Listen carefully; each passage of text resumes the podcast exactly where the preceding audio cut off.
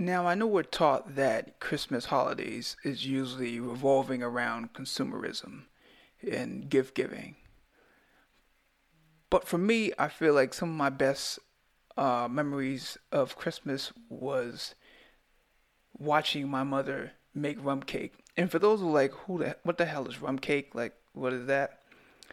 It's a spice cake filled with dried fruit, and the dried fruit usually sits in some type of weird or foreign container. If you're West Indian, then you know what I'm talking about. It could be anything from uh, mayonnaise jar or some type of jar that can seal a mason jar that you can seal this fruit and this liquor so it can f- kind of like bond.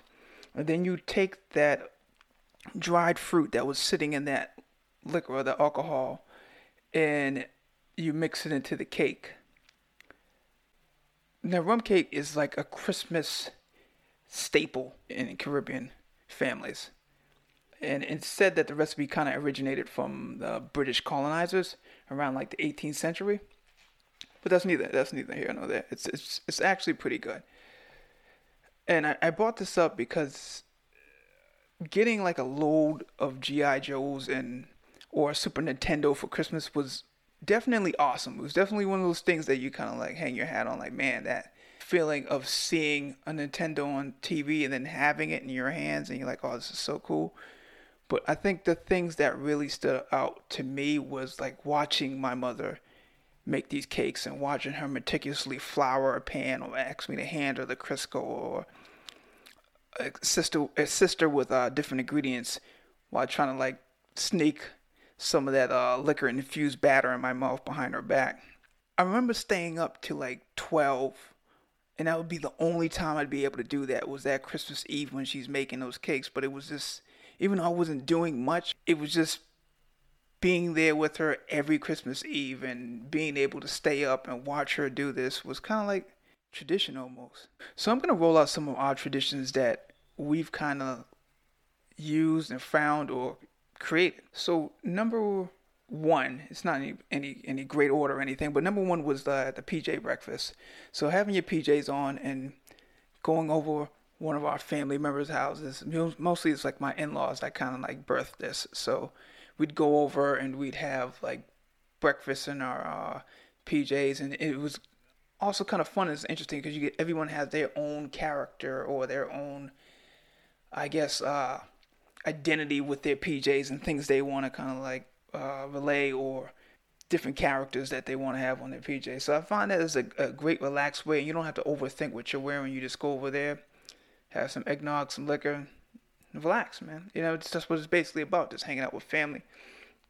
So the second one was my wife came up. I don't know if she came up but she found it, but it was actually a very interesting idea, which is what she blows up. I think it is seven or eight. I can't remember the number of balloons, but she blows up balloons on the way to counting down to New Year's. So the kids every hour get to pop a balloon, and inside the balloons are little messages that it might be something that we love you, or there might be like little knickknacks and party favors that the kids and the kids love it, and this is something that creates the excitement.